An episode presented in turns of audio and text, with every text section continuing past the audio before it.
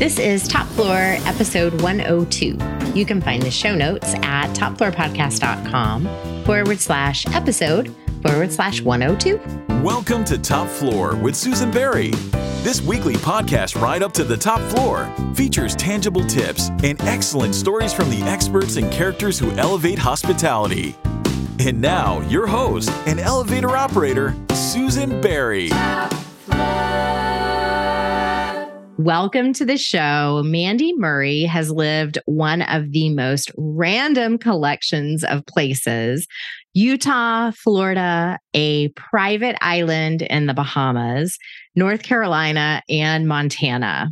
Along the way, she managed travel and carried the torch for the 2002 Salt Lake City Olympics, wrote a book, and has been a food critic. Bottom line, if there is a travel or hospitality job, especially an unusual one, Mandy has done it. During the pandemic, Mandy went from owner to general manager to executive chef of the hotel she owned with her spouse.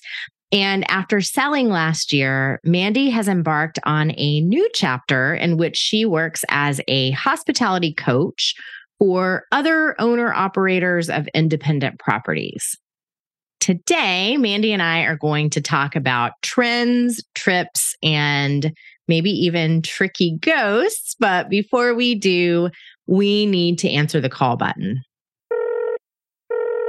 The emergency call button is our hotline for hospitality professionals with burning questions.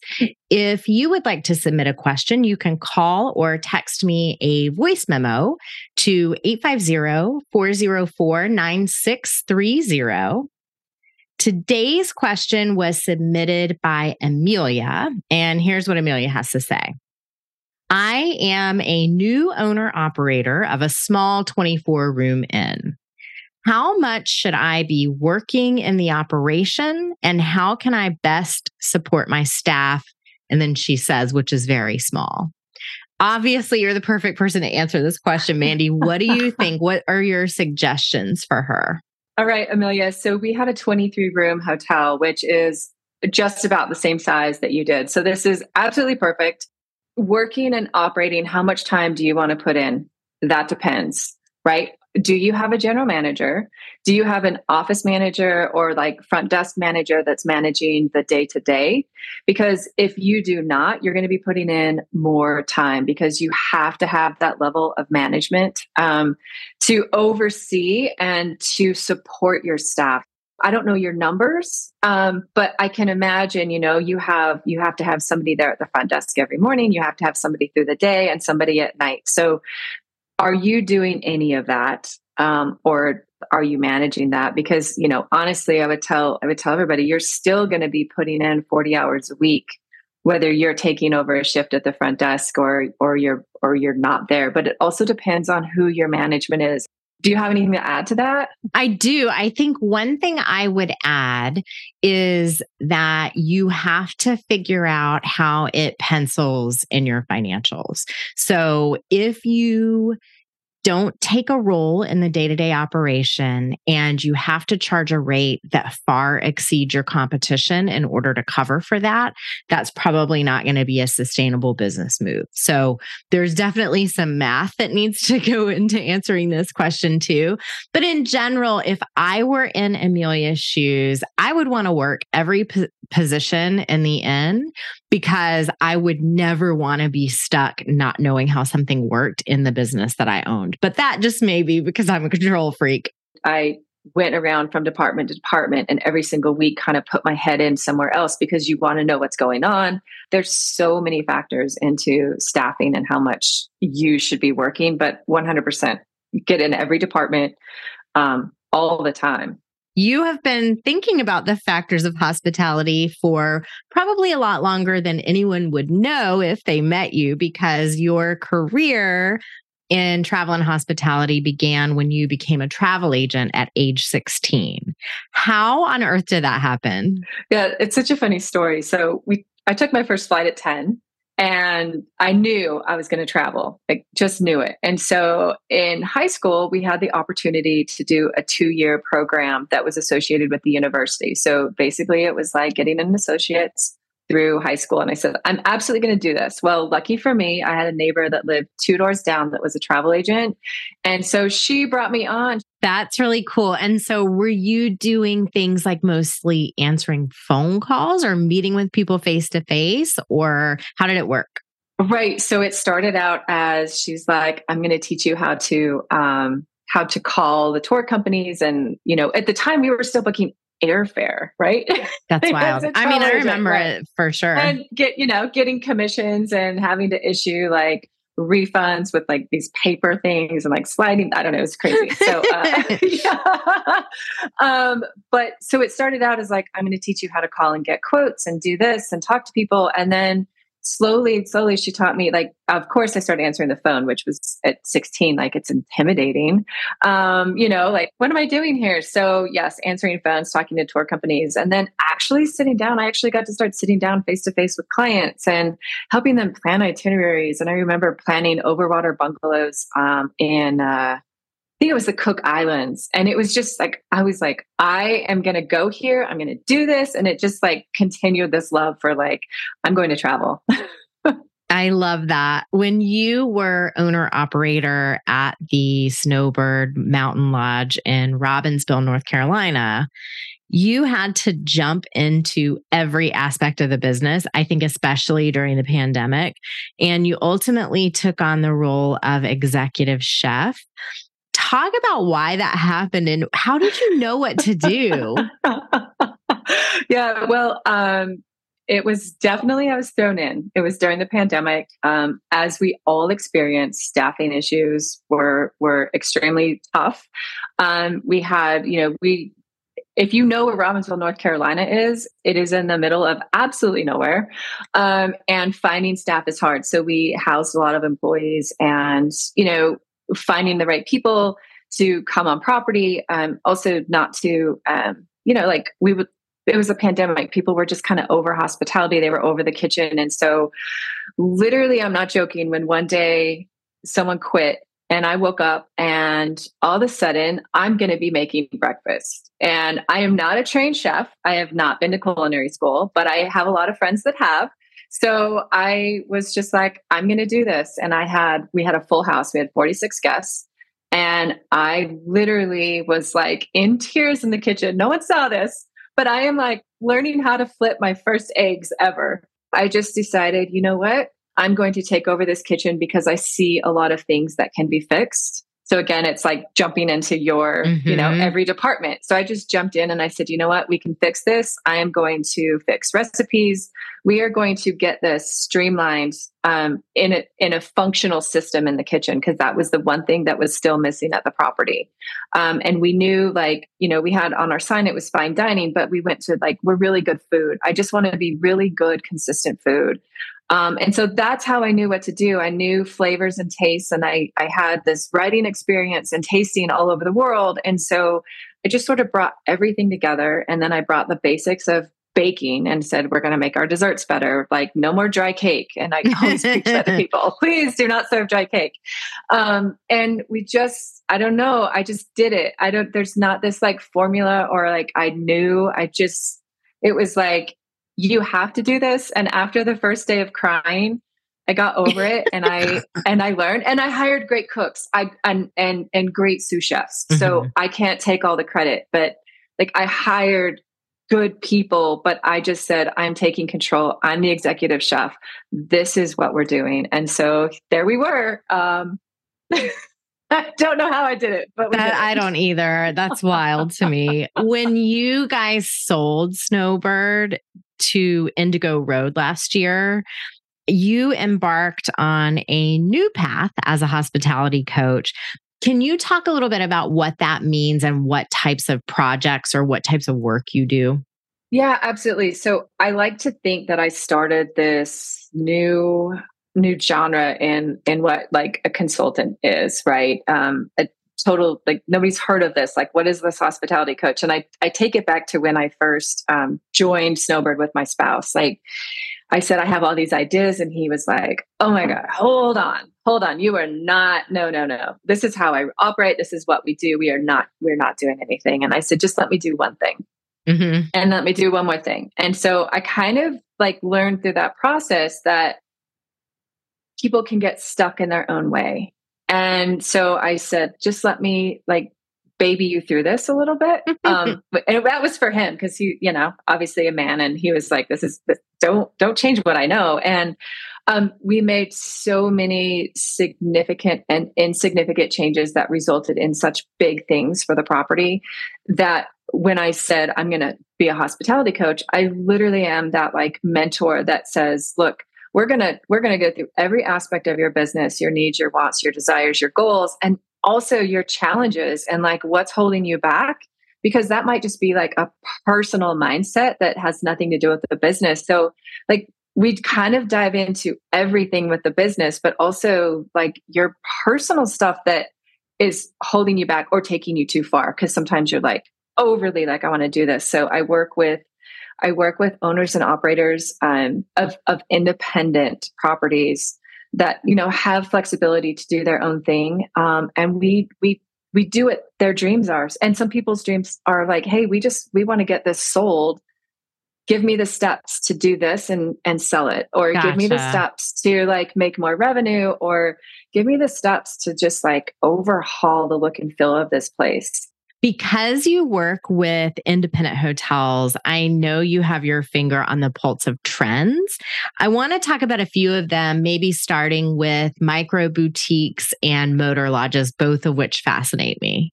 Yeah, I think these are fascinating topics um, because I think that when we talk about what's trending in boutique, you think about all of these chains, right? And I nothing against chains. It's just that I choose to work with independents. Um, they've they've all taken these 250 room hotels and now they are boutique properties which when you think about boutique you at first you're not thinking about 250 500 room properties right? And so when i was in new york i was at a com- couple conferences in june of 2023 and everyone's talking about like okay boutique and independent it's the next big thing but obviously banks don't want to raise capital for this and so how can you be different and how can you draw outside money away from banks to come mm-hmm. in. And this is where the term, like for me, micro boutique comes in because micro boutique is under 50 rooms. Most of the time, right now, you're you're seeing people go, we want less than 30 room properties. We want to be so exclusive and so unique. And that transforms into these motor lodges. Everywhere you go is about an experience. And I think these smaller properties offer such a uniqueness that they can't get anywhere else. And I think that is where the trend is going. Um, and I think we're going to see it for the next few years. I wonder about, you know, I always kind of want to go back to the math of it. And I wonder what that looks like on a pro forma. My gut tells me, and tell me what you think, that if you're going to go that small, you have to be will, willing to hold that asset for a lot longer of a period of time to make it work out. Does that ring true to you? I, I'm, I'm not trying to make us, you know, do like a full uh, P&L here on this episode. Right. I'm just curious what you think. Yeah, it does. It does ring. It does ring true to me, right? So I think you have to hold it longer. I don't, and I also think that when you have a smaller property, you have to look at other revenue opportunities because while this is a trend, heads and beds are not going to actually make you all that financial gain that you're looking for. Um, and then I think you're you're seeing independence by several of these properties so several less than 30 rooms because they're looking at like they want to have a portfolio okay. of either motor lodges or micro boutique because that in the long term is going to make them more money. And it also, if they want to sell it, they're going to have a portfolio to sell um, to somebody else. And so I think there's so much that goes into it. But yes, that makes a lot of sense. You mentioned experiences, and obviously, boutique hotels tend to lean on experiences much more intensely than other types. I think, particularly things like chef's tasting dinners or wine tastings, wine dinners, things like that. So, this is a long question, so be cool. But the movie The Menu the fact that Noma closed, which is like, you know, or is closing, I guess, the most famous, best restaurant, fine dining restaurant in Copenhagen. And even to some extent, The Bear, that TV show, The Bear, which I'm obsessed with and love, all of that together makes me feel like there's this move right now away from fine dining. Maybe not completely that it's going away or, or out of style, but that we're undergoing a big transformation or transition right now about that. I talked about this a little bit in episode 71 as well. So, all of that to say, what do you think about the state of fine dining right now? What's your take? I love this question because there's there's like so much to talk about with food, but I do have to start with I don't believe food has been at the same level since the pandemic. Um, and and for me, I think that's part of this overall shift. I don't want to be disappointed when I go out. And I know for me, that's what's happening. I'm going out and I'm, you know, going to fine dining experiences and I'm going, uh, it was just, it's just okay. And it, and it feels a little bit more stuffy.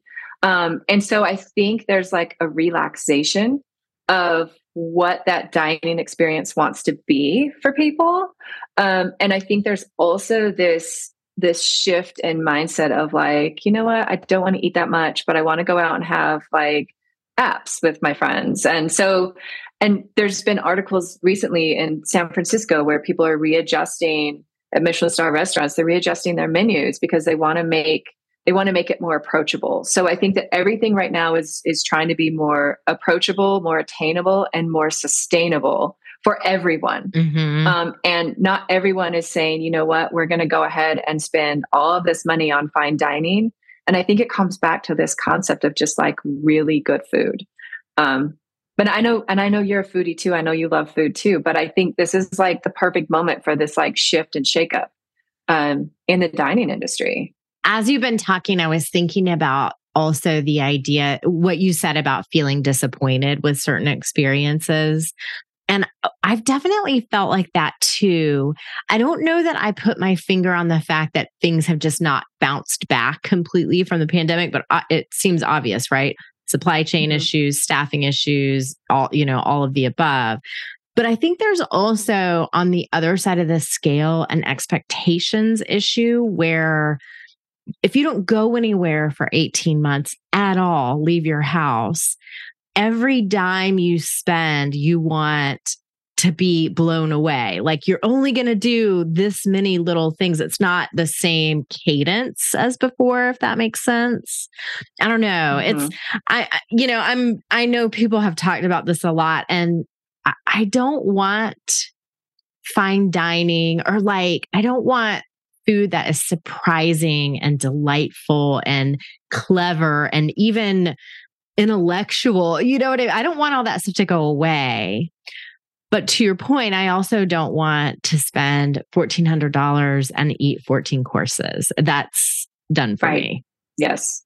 I, I, I agree. Um, you know, like there's like that blow your mind through Michelin star, three star, you know, food experience, which is fabulous but it's so much. Um, and i just think that there's a there's a place for that. And i think that you're going to have that beautiful fine dining experience. Um, but i also think that after the pandemic i think we all sort of said you know what?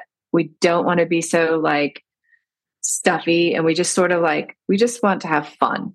And we deserve to have fun and we deserve to have an experience and we just want to enjoy ourselves. And i think it all comes back to everybody just wants to just like leave with like a happy face and a you know full belly and just be happy.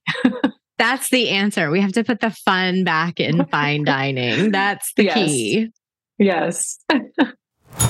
This sounds like a good time to remind you that Cherish Tours is planning a bunch of once in a lifetime trips, including a Nordic getaway that includes three countries, a glamping trip to an out of the way spot in Utah, and a safari in Tanzania.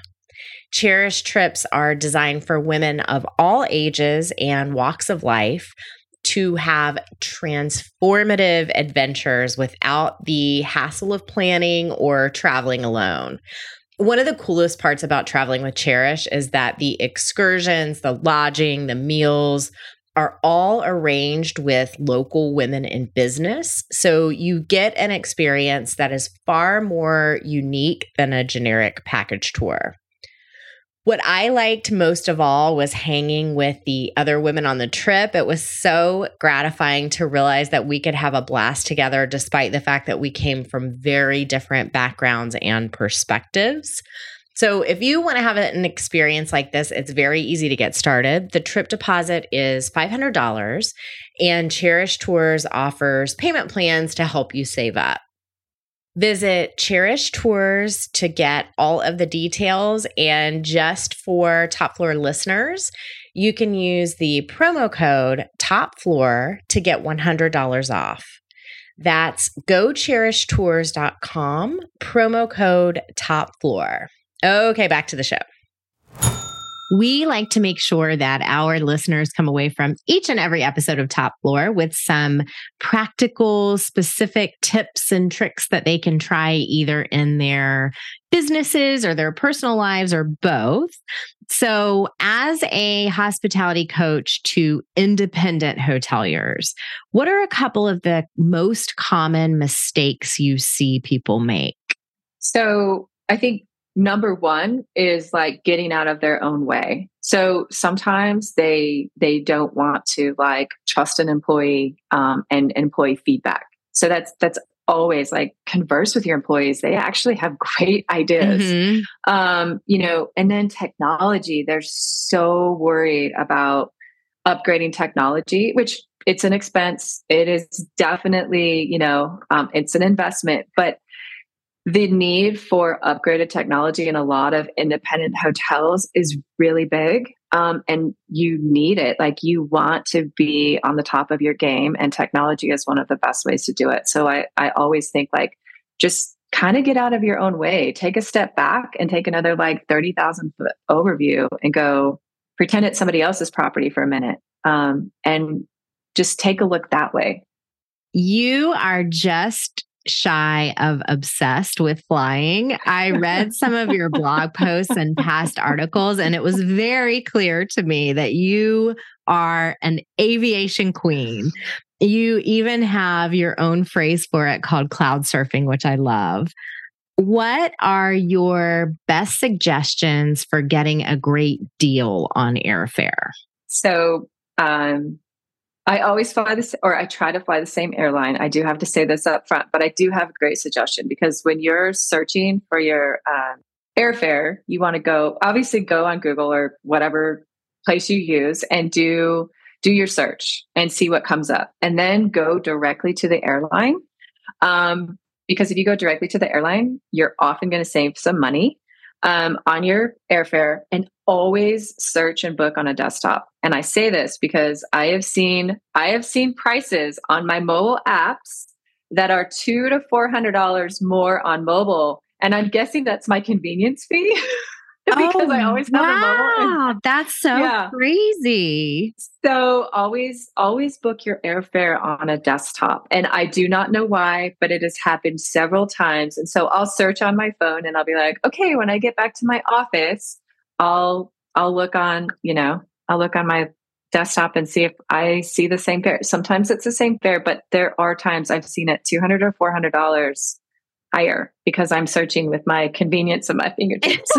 It must be something like only someone who's desperate is going to buy a plane ticket on a phone, which is so wild. Like, of course yeah, not. It's wild. Ah, wild. that is a really good tip. I love that. Okay, we've reached the fortune telling portion of the show. So now you have to predict the future and wave your magic wand, and then we'll see how successful you were. What is one prediction in general that you have about the future of hotels? Yeah, so um, th- this is exciting for me, right? I, I love thinking about like what's coming. Um, I think there are a few things that are coming, and there like there's actually a couple things I'd like to see. So I'm going to kind of bring this all into this answer. Um, number one is uh, for sure enhanced technology is coming to the hotel space because we are one of the industries that are lacking, right? And we're all like, we need this, so we need enhanced technology. We're going to see increased experience overall throughout hotel portfolios whether independent or not. And we're going to see design elements change and like use of space change. You know, so so many people were like for a long time, like you had to have a, a corporate center. And some of that stuff has kind of gone away. And so I think you're going to see design space change um, so that hotels can make more money. Let's just be honest. Like that's yeah. what it's going to be. Um, and then you're going to see personalization. And this for me is more than just like, hey, a handwritten note card when you check in. Like I'm thinking about mini bars, and mini bars have taken this shift and they've changed for probably the last 10 years. But I think we're going to see more personalization come within mini bars. Um, I think like like I don't know if you know what dose is, but like there's it's all over Instagram and dose is like the shot for your liver, right? It's supposed to make you feel really good and it's it's it's natural. And so, like, we actually had a conversation with a chef friend of mine about this. And so, what if before your stay, you could be like, I definitely want a green smoothie in my mini bar, and I want to have, I, I definitely want some vodka. I definitely want like a dose because then I don't feel bad about having my champagne or vodka at night. Mm-hmm. And so, you kind of, I feel like there's going to be this like personalization within the room that's that's beyond expectation a little bit. I love that. And I especially love beyond the handwritten note. Like, would I love to see every, eh, you know, service based business put some handwritten notes in people's hands? Absolutely. I love it. But that that's not all it takes. Like that's not the beginning and end of personalizing a stay or making an emotional impact on a traveler. So, yes, totally agree. And now I have to go look up dose. Okay, if you could wave a magic wand, what is one thing you would change about the process of flying? Mm, so if I could wave a magic wand, I would like sprinkle kindness over every single person walking through an airport or like walking on an airplane or being on an airplane. Um, it's it's stressful. Like flying is it's not the same either, right? I mean, I love flying. I've loved it since I was 10 years old and it's not the same. And I feel like there's so much agitation um, with everybody, and there there are kind people. So I'm not saying that, but I just wish that like everyone could just be like, you know what, we're all on this flight together. It's not just about me, and I'm not going to hit you with my bag when I'm walking down the aisle or whatever. So I mean, honestly, if there's one thing that I could just be like, please, let's everybody just like let's be kind and let's like have like a little happy chill pill and take a flight. Oh my gosh, I could not agree more. Here's something that would help with that if they made a hard rule and announced it at the beginning of every flight that the middle seat person gets both armrests. Period. The end. That would solve so much drama. What is next for you and what's next for your company? Well, um, I think there's a lot in the works. You know, there's um, obviously there's a lot of speaking things that are coming up. Um, I'm at six different conferences in the next few months, um, and I um, I launched an app in February, and we've kind of done an overhaul of the app, and now it's a it's 100% annual subscription, um, which it gives people access to classes right away um, that can help them that maybe you know aren't ready for like coaching or a consultant or something like that Excellent. What's the name of the app? I want to make sure we link it in the show notes. Yeah, absolutely. It is called Hospitality Concierge. Okay. Excellent. Excellent. Yeah. Okay, folks, before we tell Mandy goodbye, we are going to head down to the loading dock where all of the best stories get told. Going down. Mandy, what is a story you would only tell me on the loading dock? All right. Well, I'm gonna I'm gonna go back to my days at Snowbird, and we are gonna, you know, when you walk into into the office or the front desk, and your staff is like ghost white, you're like, okay, something has happened. What what is going on? And so, like, when they're like, hey, we can't talk at the front desk, we got to talk over here. I'm like, okay. And the first one is going to be that um, we had this young couple. Okay. They're like first trip together, breaking the ice, like, you know, boyfriend, girlfriend, but this is their first getaway. They check into the lodge, they check into a room, and oh, this is like the worst. But uh, obviously, somebody didn't oversee housekeeping that day. They found a used condom in their bedside table. Oh no! And, like, I'm I am mortified and going, okay, how I wasn't on site that day, so how did this get missed? Checks the, the check system was not done. So you know, of course, you have to like go and reprimand staff, but first you have to make sure that the guest is actually okay, you know, and it's a young couple. Like I said, they're, it's like their first getaway ever together. And you're like, oh no, I'm so sorry. And like, at that point, what do you do? Comp their stay? Probably yes. So, uh, yeah. um, and we made, we made it through, but like, that is like one of like it was mortifying. I was like, I don't know how this even happens. I don't even know how you explain it, how you apologize for it, but that's definitely one. Well, the um, fact of the matter is that has happened at literally every single hotel in the literal world. So yes. it happens. it's gross, but it happens. And right. travelers should just know that they are not the first and nor will they be the last. Exactly. But it's one of those things where you're like, I wish I could take it back. Yes. But of course it happens because I think the funniest thing I've ever heard is someone go, you know that like people go to hotels to have sex, right? yes, exactly. I mean, like, yeah, okay. Hello. yeah, yeah. So anyway, that that actually happened, um, and but we made it through. Um, and we also we I think we talked about this. We had um, we had a what we what we would always say was his name was Elmer, and we were going to create a cocktail named Elmer on Ice because Elmer was our uh, resident ghost. So Robert and I, we were the eleventh owners of Snowbird Mountain Lodge, um, and one of the previous owners, I didn't look it up, so I, they're the seventh or the eighth owner. And anyway, it was a husband and wife.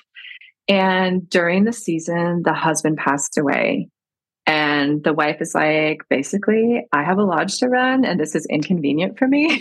you know, I mean, she couldn't do much about it, but she she had to she had to run. So um obviously, you know, they came and picked up Elmer and they took him down to the morgue in Murphy, North Carolina, and he sat on ice for two months oh while she my finished God. while she finished the season at the lodge and like kept seeing the guests and doing her thing. And then after that was all done, of course there'll be a funeral service. That's so crazy. So Elmer came back to maybe let her know that that was the wrong decision or just to yeah, hang out? I I don't know. Maybe I actually think that he loved the lodge so much that I think that he just like that's his that's his spot. He was not he was he was not ever leaving, and so maybe that's why naturally it happened. It was a natural cause, like why he why he passed away, but like naturally he was just like this is where I'm meant to be, and this is the place I love. So Elmer, I think Elmer lives on, and you know I wish that I would have made the cocktail Elmer on ice. It would have been a great story. That's so funny. what do you think? What you would put inside put in the drink? Oh, you know what? I don't I don't know. I don't know what I would put on because I think I would have to go back and like really know his history. Mm-hmm. Um, I'm sure. I'm sure it would be whiskey something. Um, because you know, I, my guess is that he was a whiskey drinker. Maybe so. whiskey with like ghost pepper infused simple syrup or something like that. yeah, so gross but be- awesome. Oh yeah, so funny. Oh, oh my gosh. Mandy Murry, thank you so much for riding up to the top floor. I know that our listeners got a ton of great ideas from you, and I really appreciate it. Thank you so much. Thank you for listening. You can find the show notes at topfloorpodcast.com forward slash episode forward slash 102. Top Floor is produced by John Albano, who also composed and performed our elevated elevator music with vocals by Cameron Albano. If you enjoyed the episode, please share it with your friends and colleagues after you leave us a five star review. You can subscribe to Top Floor on Apple Podcasts, Spotify, Stitcher, or wherever you like to listen. Thanks for listening to the Top Floor Podcast at www.topfloorpodcast.com. Have a hospitality marketing question? Reach us at 850 404 9630 to be featured in a future episode.